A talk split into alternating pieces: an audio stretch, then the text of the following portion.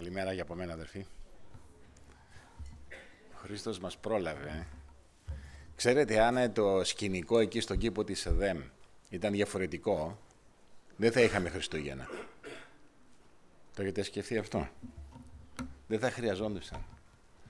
Και κάποια παιδάκια που λείπουν τώρα θα λέγανε γιατί. Είναι χρήσιμα τα Χριστούγεννα, ε. Έχει πολλά δώρα που ανταλλάσσουμε μεταξύ μας. Έχει όλο αυτό, σε εισαγωγικά, το πνεύμα των Χριστουγέννων. Θα μιλήσουμε και γι' αυτό.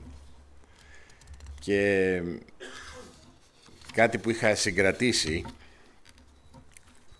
μέσα από την ε, ε, όλη μελέτη εδώ πέρα ήταν ότι τελικά κάποιος είπε ότι εκείνος που δεν έχει τα Χριστούγεννα στην καρδιά του δεν θα τα βρει κάτω από ένα χριστουγεννιάτικο δέντρο. Έχει ενδιαφέρον, ενδιαφέρον αυτή η πρόταση. Αλλά ας ξεκινήσουμε από το πρόβλημα. Είπαμε λοιπόν ότι αν ήταν διαφορετικό το σκηνικό στον κήπο της ΕΔΕΜ, δεν θα είχαμε Χριστούγεννα, δεν θα χρειαζόταν. Ο Θεός θα είχε τον χρόνο να διδάξει στους ε, πρωτόπλαστους όλο το σχέδιο που είχε για αυτούς.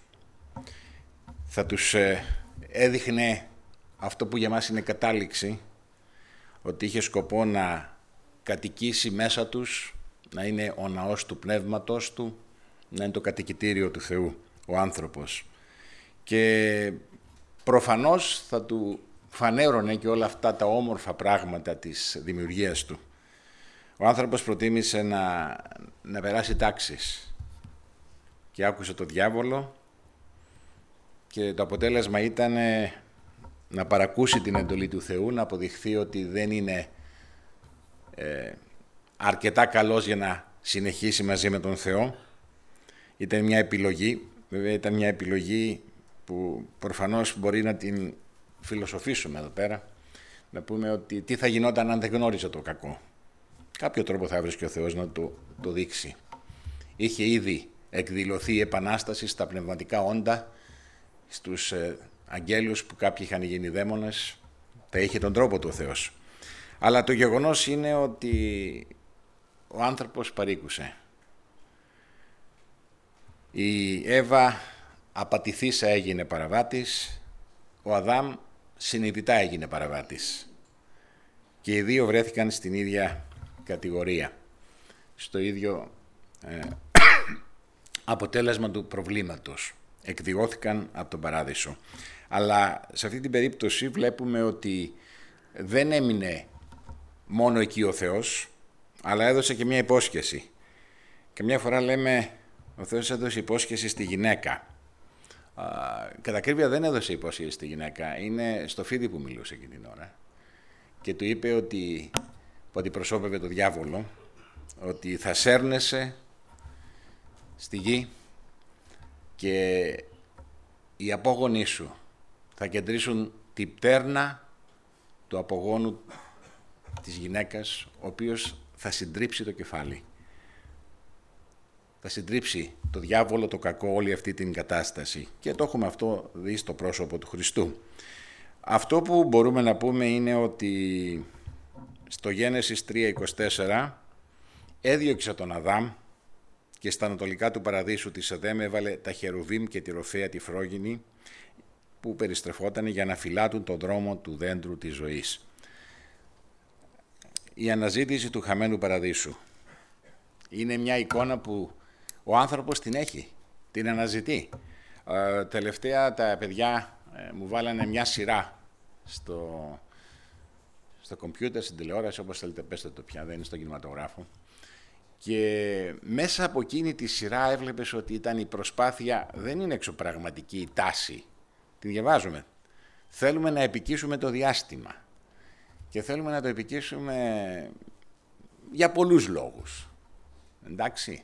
Οπότε εκείνη η σειρά έδειχνε ότι είχαν φύγει από το υγιή, ας πούμε, και ταξιδεύανε προς το διάστημα, έτσι, μια ομάδα διαστημοπλοίων και κατά λάθος παίζανε σε ένα άλλο πλανήτη, ας πούμε.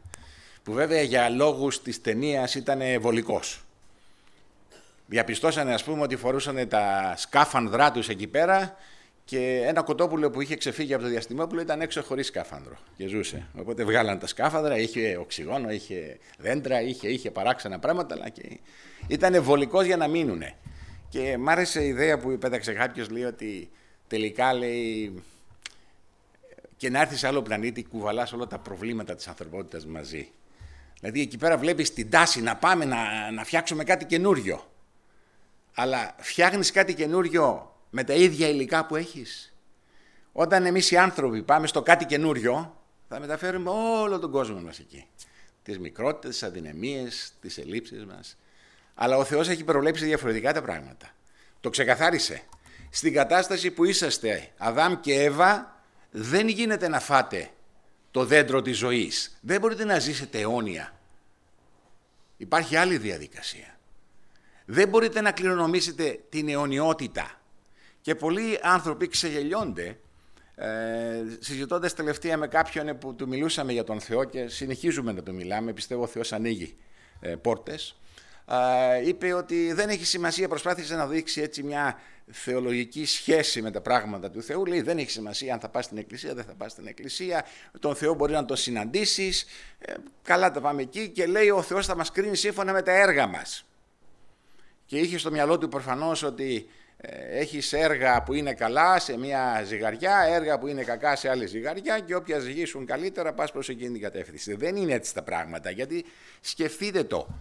Αν ο Θεός επέτρεπε στους ανθρώπους να πάνε σύμφωνα με τα έργα τους και είχαν περισσότερα καλά έργα από τη ζυγαριά, από τη μεριά που ήταν τα, βαρέναν τα καλά τα έργα, σε εκείνο το καινούργιο τον πλανήτη που μας έχει ετοιμάσει, ή την καινούργια διάσταση, όπως τον την ερμηνεύσουμε.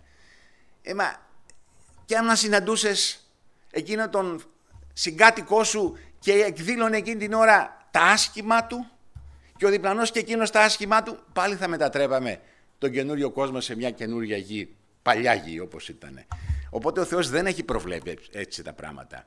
Έχει προβλέψει πολύ διαφορετικά. Το σχέδιό του είναι ξαναγέννημα. Ξανά γεννιόμαστε σε μια νέα φύση και που παρέχει την εγγύηση για μια αιωνιότητα. Η υπόσχεση λοιπόν δόθηκε. Δόθηκε και εκπληρώθηκε στο πρόσωπο του Ιησού Χριστού. Ε, ο Ισαΐας στο 7ο κεφάλαιο και στο 14 εδάφιο μας λέει ότι γι' αυτό ο ίδιος ο Κύριος θα μας δώσει ένα σημάδι. Δέστε η Παρθένος θα συλλάβει και θα γεννήσει γιο και το όνομά του θα ε, καλεστεί Εμμανουήλ. Και το ίδιο το βλέπουμε στο Μανθαίο σαν εκπλήρωση της προφητείας, στο πρώτο κεφάλαιο και στο 23, λέει «Δέστε η Παρθένος θα συλλάβει και θα γεννήσει ένα γιο και θα αποκαλέσουν το όνομά του Εμμανουήλ», που ερμηνευόμενο σημαίνει «Ο Θεός είναι μαζί μας». Αυτές τις μέρες διαβάζουμε και έχει στα Ευαγγέλια, σε άλλα πιο περιληπτικά, σε άλλα πιο συνοπτικά, για τη γέννηση του Χριστού. Και ήρθε ο καιρός να γεννήσει. Ε, ένα ενδιαφέρον εδώ που μπορούμε να δούμε είναι ότι πολλά έχουν γραφτεί για την ε, μητέρα του Κυρίου μας. Είναι η μακαριωτέρα των γυναικών, σίγουρα. Ο Θεός την επέλεξε με δικά του κριτήρια για να περάσει μέσα από εκεί και να λάβει την ανθρώπινη φύση. Αλλά ενδιαφέρον, ενδιαφέρουσα προσωπικότητα είναι και ο Ιωσήφ. Ο άνθρωπος αυτός ήταν δίκαιος και μου κάνει εντύπωση ότι ήταν δίκαιος, το αποδίδει ο λόγος το, τον τίτλο αυτό, τη στιγμή που για κάποιους δεν ήταν ένομος. Δηλαδή ο νόμος έλεγε να παραδοθεί ο Μιχός η Μιχαλίδα για λιθοβολισμό. Και εκεί βλέπουμε ότι λειτουργεί με το πνεύμα του νόμου ο Ιωσήφ και λέει ήταν δίκαιος άνθρωπος και δεν ήθελε να την εκθέσει τη Μαρία και ήθελε να την ε, διώξει. Ήταν αραγωνιασμένη, γνωστή ιστορία, έτσι. Βρέθηκε έγκυος, τι υποψιάζεται κάποιος άντρας, τα αυτονόητα και φαρερώθηκε ο άγγελος και του εξήγησε.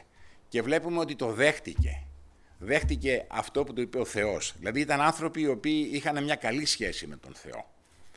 Βέβαια έχει πολλά πρόσωπα που θα τα δούμε και στις επόμενες μέρες που πρωταγωνιστούν μέσα στο στην στη γέννηση του Χριστού, στην παρουσίαση και ενσάρκωση του Χριστού στη γη, έχουμε τους ε, βοσκούς, αυτοί είναι άμεσα εμπλεκόμενοι στη Φάτνη, μόλις γεννήθηκε ο Χριστός, με τους αγγέλους πήγαν εκεί, είδανε το μωρό. Και δεν θα ασχοληθούμε με τα ζωάκια, δεν έχουν εκφράσει εκεί πέρα τίποτα, παρόλο που στα σκετσάκια βάζουμε διάφορες λέξεις. Αλλά σκεφτείτε εκείνο τον Πανδοχέα, ο οποίος απλά τους έδωσε ένα χώρο. Πάλι καλά. Δεν έβρισκε το λέει κατάλημα για να έρθει ο Χριστός στη γη. Ήταν, είναι φοβερό αυτό, ε. Ήρθε μέσα στα, στον κόσμο που έφτιαξε. Ήρθε μέσα στο χώρο του. Ο Ιωάννης το εκφράζει με πολύ έτσι δυνατό τρόπο. Είναι λέει το φως στο πρώτο κεφάλαιο του Ιωάννη, τα εδάφια 8, 9, 10, 11 εκεί πέρα, σε, αυτές, σε αυτή την ε, περιοχή, μας λέει ότι ο Χριστός είναι το φως του κόσμου και είναι ενδιαφέρον να δούμε ότι λέει που φωτίζει κάθε άνθρωπο ερχόμενο εις τον κόσμο.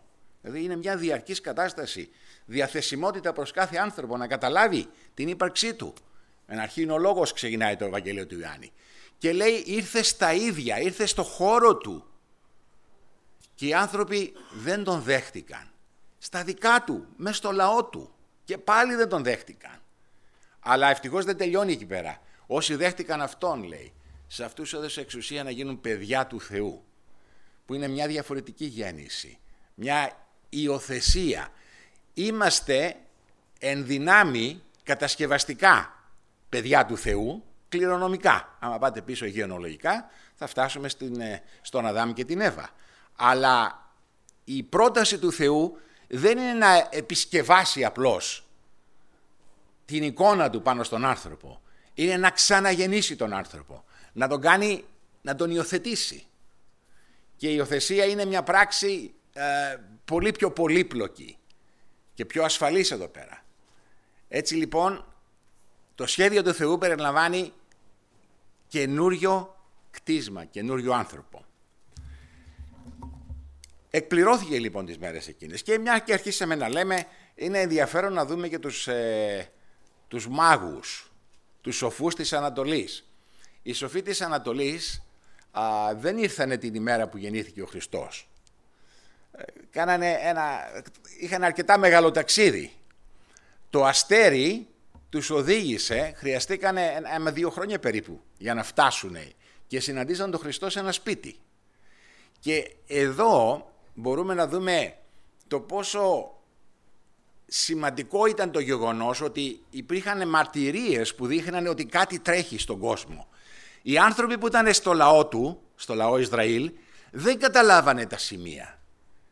Αλλά ο Θεός δεν αφήνει αμαρτύρητο τον εαυτό του και το βλέπουμε και στη Ρωμαίους επιστολή στο πρώτο κεφάλαιο. Πολλά πράγματα φανερώνουν την ύπαρξη του Θεού, αν θέλεις να τον βρεις. Και για να ολοκληρώσουμε με τους ε, σοφούς της Ανατολής, πρώτα απ' όλα ε, οι ενδείξεις που έχουμε είναι ότι μάλλον δεν ήταν τρεις. Τρία ήταν τα δώρα. Το πόσοι τα κουβαλούσανε και τι συνοδεία είχανε, φαντάζομαι ήταν καραβάνι. Μια μεγάλη ομάδα ανθρώπων που ήρθε από τα μέρη εκείνα, είδανε το αστέρι και αξίζει να δούμε εδώ πέρα ένα σημείο που δεν ξέρω αν το έχουμε παρατηρήσει. Όσο βλέπανε ψηλά στα σημάδια του Θεού, πηγαίνανε σωστά στο δρόμο τους. Όταν πήραν την υπόθεση στα χέρια τους, γιατί τι, η λογική τι λέει, ένας βασιλιάς που γεννιέται στο παλάτι. Έτσι όταν φτάσανε στην περιοχή εκεί πέρα είπανε εντάξει ξέρουμε από εδώ και πέρα το δρόμο. Πάμε να ρωτήσουμε τον Ηρώδη στο παλάτι. Και χάσανε το άστρο. Χάσανε τη γέννηση. Όταν φύγανε από το παλάτι μετά από εκείνες τις δολοπλοκίες που έκανε ο Ηρώδης και ιστορίες ξαναείδαν το άστρο και τους οδήγησε στο σωστό τρόπο, στο δρόμο και στο σωστό μέρος. Γι' αυτό καμιά φορά έτσι είναι, αξίζει να δούμε εδώ το σημείο ότι ναι, ο Θεός μας οδηγεί, μας οδηγεί σωστά και λέμε εντάξει, κύριε, κατάλαβα, νομίζω μπορώ να πάρω την υπόθεση να τη χειριστώ εγώ παρακάτω μόνος μου. Θέλει προσοχή έτσι εδώ πέρα. Είναι λιγάκι κάτι, μοιάζει με τον Πέτρο στα κύματα εκεί πέρα. Αν και εκείνος ήταν αρνητική η προσέγγιση του με τα μεγάλα κύματα. Αλλά εδώ είναι υπόθεση στα χέρια μας. Και οι σοφοί, παρόλη τη σοφία τους, κάνανε λιγάκι έτσι μια παρενθεσούλα που πήραν την υπόθεση στα χέρια τους. Αλλά μέσα σε αυτά μπορούμε να δούμε και άλλες ευκαιρίες ανθρώπων που θα μπορούσαν να είχαν καλύτερα αποτελέσματα, καλύτερη προσέγγιση και πέρασε από δίπλα τους η είσοδος του Χριστού στη γη.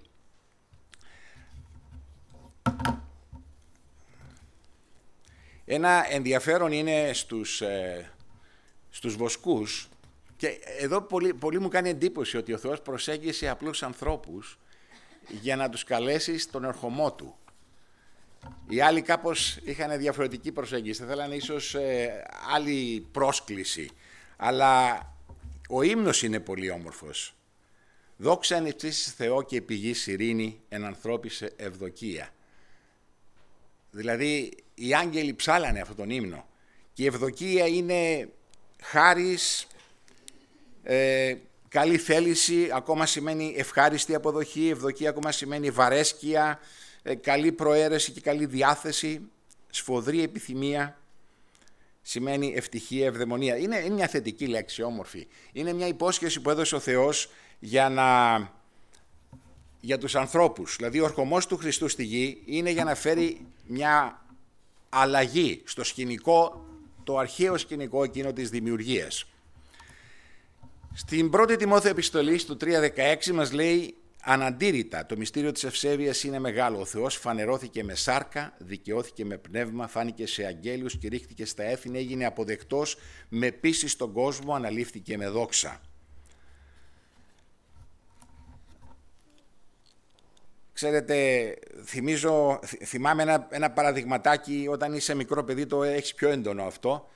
Φαντάσου να καλέσεις τα γενέθλιά σου όλους τους φίλους σου και οι φίλοι σου να φέρουν δώρα.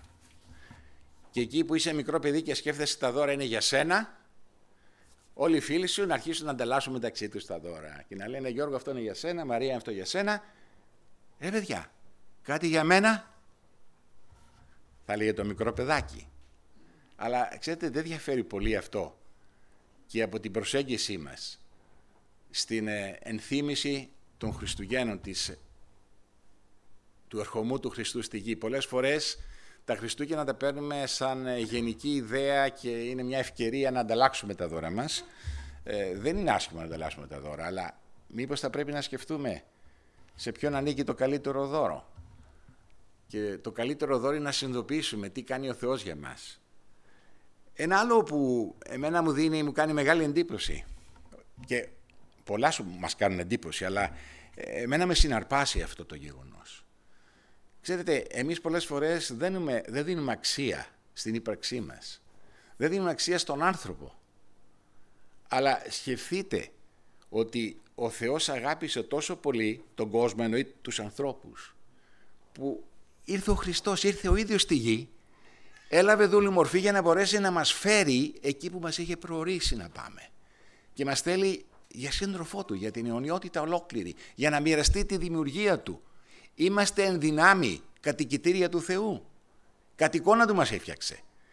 Και δείτε πόση αξία δίνει ο Θεός στον άνθρωπο τη στιγμή που έρχεται και μπαίνει μέσα στην φύση την ανθρώπινη. Και μάλιστα δεν ήθελε να διαταράξει αυτό που έφτιαξε με τον τρόπο που το έφτιαξε. Μπήκε μέσα σε νηπιακή μορφή. Σε νήπιο, σε μωρό μεγάλωσε, έζησε ανάμεσά μας. Μας ξέρει πολύ καλά. Μας ξέρει επειδή γνωρίζει τα πάντα, αλλά μας ξέρει γιατί έχει ζήσει. Και μπορεί να πει μετά από αυτά, ναι, θα θυσιαστώ για αυτόν τον άνθρωπο. Θα προσφέρω τη ζωή μου. Θα αξίζει τον κόπο να του μιλήσω για τη νέα ύπαρξη, για τη νέα δημιουργία που έχω ετοιμάσει. Το καταλαβαίνουμε πόσο σημαντικοί είμαστε δεν είμαστε απλά αυτά που οι άνθρωποι μας χαρακτηρίζουν. Οι άνθρωποι κατηγοριοποιούν πολλές καταστάσεις. Μπορεί να σε βγάλουν πλούσιο, φτωχό, μορφωμένο, λιγότερο μορφωμένο, όμορφο, λιγότερο όμορφο, σχετικότητες αυτά. Αλλά ο Θεός μας βλέπει σαν μια οντότητα σημαντική. Οπότε αν έχεις μια χαμηλή αυτοεκτίμηση για τον εαυτό σου, είναι καιρός να καταλάβεις ότι κάποιος πιστεύει σε σένα, πιστεύει ότι έχεις προοπτικές και πιστεύει ότι αυτές οι προοπτικές αξίζουν, με το σχέδιό του βέβαια, για να μπορεί να με άνεση να λέει ναι, αυτός ο άνθρωπος το δημιούργημά μου, κατοικώ μέσα του, τον έχω αλλάξει και θέλω να είναι η έκφρασή μου για ολόκληρη την αιωνιότητα. Ο Θεός αποφάσισε να εκφραστεί μέσα από τον άνθρωπο. Μας έφτιαξε για πάντα. Το έχουμε σκεφτεί αυτό; Ο Θεός δεν έστειλε στη γη τον Χριστό μονάχα για να μην πάμε στην κόλαση. Αυτή είναι μία πλευρά, η αρνητική πλευρά. Είναι για να μην για να αποφύγουμε εκείνο που λέει ότι ο μισθός της αμαρτίας είναι θάνατος. Αυτά είναι γεγονότα. Πράγματι, όποιος δεν μπει στην καινούρια, στο σχέδιο του Θεού για τον καινούριο άνθρωπο, δεν έχει θέση στον κόσμο του Θεού. Και υπάρχει ένα, ένα μεγάλο θέμα στην αιωνιότητα. Υπάρχει η προύπαρξη του, του κακού και του καλού. Αυτά δεν μας τα λέει ο Λόγος του Θεού, δεν τα γνωρίζουμε. Δεν γνωρίζουμε πότε έγινε εκείνη η επανάσταση των πνευματικών όντων με το διάβολο και τους αγγέλους του που γίνανε δαίμονες και όλα τα σχετικά. Αυτά είναι έννοιες που είναι έξω από, την, από το Λόγο του Θεού και από την Αποκάλυψη. Η Αγία Γραφή μας φανερώνει όλα εκείνα που χρειαζόμαστε για να προσεγγίσουμε το δημιουργό μας. Όλα εκείνα που χρειαζόμαστε να αντοπίσουμε το πρόβλημά μας. Όλα εκείνα που χρειαζόμαστε για να λύσουμε το πρόβλημά μας με τον Χριστό. Δεν είναι ένα κοσμογονικό βιβλίο, δεν είναι ένα βιβλίο που μας αναλύει πώς έφτιαξε ο Θεός τον κόσμο. Δεν μας λέει, μας τα λέει σε πολύ συνοπτικά. Αν δείτε μία-δύο σελίδες για ένα φοβερό έργο που έχει γίνει. Δεν μας λέει που βρέθηκε η πίσα όταν ο, ο Νόε έφτιαχνε την Κιβωτό. Πόσα δάση είχαν πάει κάτω από το έδαφος. Αν τα χρόνια που λέει ήταν μία μέρα, χίλια χρόνια, εκατοντάδες χρόνια ή βάλτε κι άλλα μηδενικά. Εμένα δεν με πειράζει αυτό. Ξέρω ότι ένας δημιουργός που μπορεί να κάνει κάτι από οτιδήποτε μπορεί να το κάνει σε όποιο χρονικό διάστημα θέλει. Όταν πήρε και έφτιαξε τα μάτια ενός τυφλού, τα έφτιαξε σε τάκ, με λίγη λάσπη σε λίγα δευτερόλεπτα. Εάν το βάλεις επιστημονικά, λες δεν γίνεται αυτό το πράγμα να γίνει. Θέλει χρόνο να αναπτυχθούν τα κονία, τα ραβδία, τα νεύρα, να συνδεθούν με τον εγκέφαλο και παπα, σταμάτα. Δημιουργός είναι, ό,τι θέλει κάνει. Είτε επεκτείνει το χρόνο, γιατί έτσι θέλει, είτε αλλάζει το χρόνο. Δεν ξέρω αν το έχετε σκεφτεί αυτό. Όταν λέει από τη μία ημέρα στην άλλη, εμείς βλέπουμε τις μέρες ημερολογιακά και σε σχέση με τη γη που κάνει την περιστροφή 24 ώρες, έχουμε τον ήλιο, τις εποχές. Τότε δεν υπήρχε ο ήλιος και έτσι στην ίδια τάξη. Μετά λέει τα έκανε τα αστέρια. Έτσι. Οπότε ένας Θεός που φτιάχνει το χρόνο και μας έχει δείξει στην Αγία Γραφή ότι μπορεί να σταματήσει τον ήλιο, θυμάστε, στη Γαβαών και στα άλλα παραδείγματα και σταμάτησε τη σκιά λέει, σταμάτησε τον ήλιο. Τώρα θα πει κάποιος δεν σταμάτησε τον ήλιο, σταμάτησε τη γη. Ε, και τι έγινε, και τα δύο δύσκολα είναι. Άμα είναι σταματήσει ένα από τα δύο, είναι δύσκολο πράγμα. Αλλά σκεφτείτε με ποιον έχουμε να κάνουμε, με ένα δημιουργό που μπορεί να αλλάξει τους κανόνες, που μπορεί να αλλάξει τα δεδομένα. Μπορεί να πει, κάνω παρένθεση, σταματάω, η μία μου μέρα θα κρατήσει χιλιάδες εκατομμύρια, πολλά εκατομμύρια, πολλά δισεκατομμύρια, ό,τι θέλει κάνει. Ε, και τι έγινε. Ας μην κολλάμε σε αυτά. Δεχόμαστε ότι ο Θεός έκανε σε το σύμπαν σε έξι μέρες, αλλά δεχόμαστε ότι ο Θεός είναι και ας τον αφήσουμε να είναι Θεός, να το κάνει όπως θέλει. Το γεγονός είναι ότι το βιβλίο του αυτό μας περιγράφει τον Θεό σε σχέση με το πρόβλημα του ανθρώπου που είναι η αμαρτία. Και πώς μπορεί να τακτοποιηθεί. Και τα Χριστούγεννα είναι αποτέλεσμα της αμαρτίας αλλά και της αγάπης του και της επέμβασης του. Δεν νομίζετε ότι ασχολείται πολύ αυτός ο δημιουργός για μας. Αν έγραψε ένα ολόκληρο βιβλίο μόνο για το πρόβλημά μας, τι έχει ετοιμάσει για μας, για μια ολόκληρη αιωνιότητα. Και για να θυμηθώ εκείνη την ταινία ήταν φοβερή. Δεν ξέρω, έχουν βάλει γήινα τοπία μέσα και έχουν βάλει και γραφικά από πάνω για να τα κάνουν έτσι εξωγήινα, αλλά κυρίως η ομορφιά του όταν παρουσίαζε τοπία του άλλου πλανήτη ήταν γήινα τοπία. Και λες Θεέ μου τι όμορφα τα έχεις φτιάξει. Στην ταινία ήταν λίγο πειραγμένα. Αλλά αν κοιτάξουμε γύρω μας, ο Θεός έχει φτιάξει όμορφα πράγματα. Μας δείχνει ένα δείγμα το τι μας περιμένει μέσα από αυτόν τον κόσμο που είναι δύσκολος. Μία αστροναύτης της ΝΑΣΑ που πέρασε από την Κύπρο τελευταία, είπε ότι όταν είσαι στο διάστημα, λέει, δεν υπάρχουν σύνορα στη γη. Δεν υπάρχουν αυτές οι μικρότητες, οι αντιλήψεις δικό μου, δικό σου, τόσο κομμάτι εγώ, τόσο κομμάτι εκεί. Δεν λέμε ότι ο Θεός έχει επιτρέψει να υπάρχει ένομος τάξη, ο Θεός έχει επιτρέψει να υπάρχουν σύνορα, έχει επιτρέψει να υπάρχουν λαοί και έθνη, γιατί είναι ο καλύτερος τρόπος, μέσα, είναι ο λιγότερο κακός τρόπος για να συνεπάρχουμε σε αυτόν τον πλανήτη με την αμαρτία. Η ένομη τάξη. Αλλά παρόλα αυτά, άμα τα κοιτάξουμε από ψηλά, είναι πολύ διαφορετικά. Ας βλέπουμε τα πράγματα όπως ο Θεός θέλει να τα, να τα αντιλαμβανόμαστε. Και μέσα από τα Χριστούγεννα αυτά, να θυμηθούμε και το άλλο, που συνηθίζω να λέω πολλές φορές από εδώ. Ε, όταν έχουμε τις γιορτές, είτε το Πάσχα είτε τα Χριστούγεννα, μας πιάνουν οι τάσεις εκείνες να, ε, να, να λειτουργούμε συναισθηματικά. Το Πάσχα λυπόμαστε υπερβολικά για τα πάθη του Χριστού, για το ένα, για το άλλο και ξεχνάμε με ποιον έχουμε να κάνουμε. Και τα Χριστούγεννα έτσι μας πιάνει εκείνο αν είσαι γυναίκα το μητρικό σου έστικτο, αν είσαι ε, οποιοδήποτε άλλος άντρας ή μεγαλύτερος, ε, το πατρικό και λες το καημένο το μωράκι που γεννήθηκε στη Φάτνη και κρύωνε και έκανε και τα άλλα. Εντάξει, καλά είναι αυτά. Ήταν γεγονότα των ημερών. Αλλά να σκεφτούμε με ποιον έχουμε να κάνουμε. Όχι με το μωράκι. Ιησούς Χριστός. Και εμείς όλοι νιώθουμε να το προστατέψουμε. Είναι ο δημιουργός μας. Είναι ο δημιουργός του σύμπαντος. Είναι ο Κύριος μας και ήθελε να είναι και ο Θεός μας. Έτσι, αυτά τα Χριστούγεννα, αν δεν έχουμε συνειδητοποιήσει το νόημά τους και εδώ θα κάνω μια μικρή παρένθεση για το πνεύμα των Χριστουγέννων.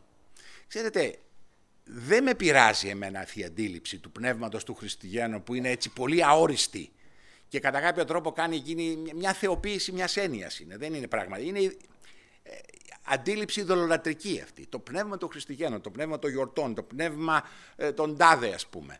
Ε, πολύ γενικό. Αλλά παρόλα αυτά δεν θα το πολεμούσα, θα το κατεύθυνα. Γιατί μέσα σε αυτό το σε εισαγωγικά πνεύμα των Χριστουγέννων ο άνθρωπος κάνει μια παρένθεση στη ζωή του και λέει «Οπς, σταματάμε» να σκεφτόμαστε μόνο τη δουλειά μας, μόνο τον εαυτό μας, μήπως υπάρχουν και γύρω μας άλλοι; Και υπάρχει ένα θετικό σε αυτό. Υπάρχει έτσι λίγο περισσότερη ανθρωπιά, περισσότερη έτσι ξεβγάζουμε λιγάκι την εικόνα του Θεού από τα καλά της στοιχεία και αρχίσουμε να την εκδηλώνουμε αριστερά και δεξιά. Παρόλο που κάποιος θα πει «Μα τα Χριστούγεννα δεν είναι, είναι χριστιανική γιορτή». Εμείς ξέρουμε ότι γιορτάζουμε την, ε, τα γενέθλια του Κυρίου μας, την είσοδό του στη γη. Μα θα πει κάποιος δεν ήταν μέσα στο χειμώνα. Ε και τι έγινε; Πάτε καταργήσουμε; Μα είναι ταυτισμένοι με κάποια ειδωλατρικά έθιμα. Ξέρετε είναι καλύτερα να θυμόμαστε ότι υπάρχουν Χριστούγεννα από το να μην έχουμε. Γιατί μέσα από αυτό το πλαίσιο μπορούμε να αντλήσουμε το αληθινό νόημα εμείς. Μπορούμε μέσα από αυτό το πνεύμα που είναι ίσως μερικές φορές καταδικαστέο γιατί είναι γενικό και αόριστο και περιλαμβάνει και πολλούς χρωματιστούς μέσα. Ε. Έτσι εκείνο τον κόκκινο με τα χρωματιστά τα ρούχα που βγαίνει και δεν είναι πραγματικός, που τάχα μπαίνει από τις καμινάδες, ξέρετε για ποιο μιλάω, αλλά όλο αυτό κάνει τον κόσμο να είναι λίγο πιο ευαίσθητος. Οριζόντια ίσως. Και με έτσι λίγο να, να θυμηθεί και ε, κάθετες έννοιες. Αντί να τον γκρεμίσουμε, ας το κατευθύνουμε, ας το αξιοποιήσουμε, μιλώντας για το αληθινό νόημα των Χριστιανών, που είναι ότι ο Θεός ήλθε στη γη. Έγινε άνθρωπος, έδωσε αξία στον άνθρωπο, θέλει να τον έχει μαζί του, θέλει να συνυπάρχει μαζί του. Εμένα με συνεπέρνει αυτή η ιδέα. Με συνεπέρνει όχι γιατί ο Θεός θα μας δείξει μονάχα τα όμορφα πράγματα της δημιουργίας Του, αλλά το πόσο σημαντικοί είμαστε εν Χριστώ ξαναγεννημένοι άνθρωποι με, σαν νέα κτίσματα και ο Θεός θα μας έχει σαν σύντροφό Του. Έτσι λέει. Ο Χριστός λέει θα πάρει την ύφη Του, την Εκκλησία. Μα αυτή είναι φοβερή σχέση και η σχέση του γάμου το δείχνει αυτό. Είναι φοβερή σχέση να θέλεις να μοιραστείς. Όταν έχεις έναν άνθρωπο δίπλα σου, οτιδήποτε είναι όμορφο γύρω σου, δεν είναι τόσο όμορφο αν δεν το μοιραστείς με τον άνθρωπο εκείνο. Θέλεις να το μοιραστείς. Έχουμε την τάση να το μοιραστούμε. Αυτό γίνεται σε μεγάλο βαθμό μέσα στους συζύγους. Αλλά μπορεί να γίνει και μέσα σε σχέσεις φίλων. Θες να το μοιραστείς. Είμαστε φτιαγμένοι για να μοιραζόμαστε ο ένας τον άλλο. Και έχει μεγαλύτερη χαρά στο να μοιράζεσαι το όμορφο, το ωραίο, από το να το κρατήσεις για τον εαυτό σου. Και ο Θεός μας θέλει. Μας θέλει γιατί θέλει να μοιράζεται μαζί μας. Θέλει να μοιράζεται τη χαρά της ύπραξής του, της δημιουργίας του, του κόσμου του, του νέου του κόσμου. Και αν ασχολείσαι και με τα επιστημονικά πράγματα, μπορεί να δεις τις προοπτικές που σου δίνουν, νέες διαστάσεις, πλανήτες. Δηλαδή, σκεφτείτε ότι έχουμε ένα αναξιοποίητο σύμπαν. Μόνο η γη είναι που χρησιμοποιείται εδώ πέρα. Και αν πάρεις και λίγα έτσι τα, τα, τα, τα, θέματα που λέει ο Θεός μέσα εκεί πέρα μπορείς να πεις α, επηρεάζουν και κάποιοι πλανήτες τη γη μας και τέτοια πράγματα. Εντάξει, μέχρι εκεί, αλλά κοιτάξτε το αχανές σύμπαν πόσα πράγματα μπορεί να γίνουν εκεί πέρα. Ας μην κολλήσουμε στα γήινα μας. Ας αφήσουμε τη γη να τη δούμε από ψηλά. Είχε ένα λαϊκό ε, ασματογράφο που έλεγε ότι όταν τη δεις τη γη από ψηλά είναι διαφορετικά, λέει, τα σπίτια μοιάζουν με σπιρτόκουτα. Και τα βλέπεις από ψηλά και τα βλέπεις και αλλάζει η νοοτροπία και το μυαλό σου. Αλλάζει η σκέψη σου. Αλλάζει ο τσακωμός που είχες με το γείτονά σου. Διαπιστώνεις ότι εκείνο το χωράφι που σου πήρε 30 εκατοστά δεν είναι σημαντικό ρε παιδί. Και τι έγινε που σου πήρε 30 εκατοστά; Και τι έγινε; Και όμως σκοτώνονται άνθρωποι για 30 εκατοστά στο χωράφι τους. Και έχουμε παραδείγματα τέτοια. Αν δεις τη γη από ψηλά είναι διαφορετική. Και όπως οι αστροναύτες την είδα από πιο ψηλά, λέει δεν υπάρχουν σύνορα. Και υπάρχει ομορφιά. Και λες αυτό το μαργαριτάρι μέσα στο ηλιακό μας σύστημα πώς βρέθηκε ρε παιδί μου; Γιατί είναι μαργαριτάρι η γη από ψηλά. Και μετά λες αυτός ο ήλιος πώς μας προστατεύει; Αν βγεις έξω από την ατμόσφαιρα θα πάθεις από ραδιενέργεια. Και ο Θεός έχει βάλει τα φίλτρα του, έχει βάλει τα μαγνητικά του πεδία. Όλα είναι τόσο ισορροπημένα και όμορφα. Ας σταματήσουμε να βλέπουμε το κεφάλι χαμηλά, ας κοιτάξουμε ψηλά. Είμαστε άνθρωποι με προοπτική. Και εδώ έρχεται το πρόβλημα. Ναι, αλλά δεν απολαμβάνουμε την προοπτική αυτή.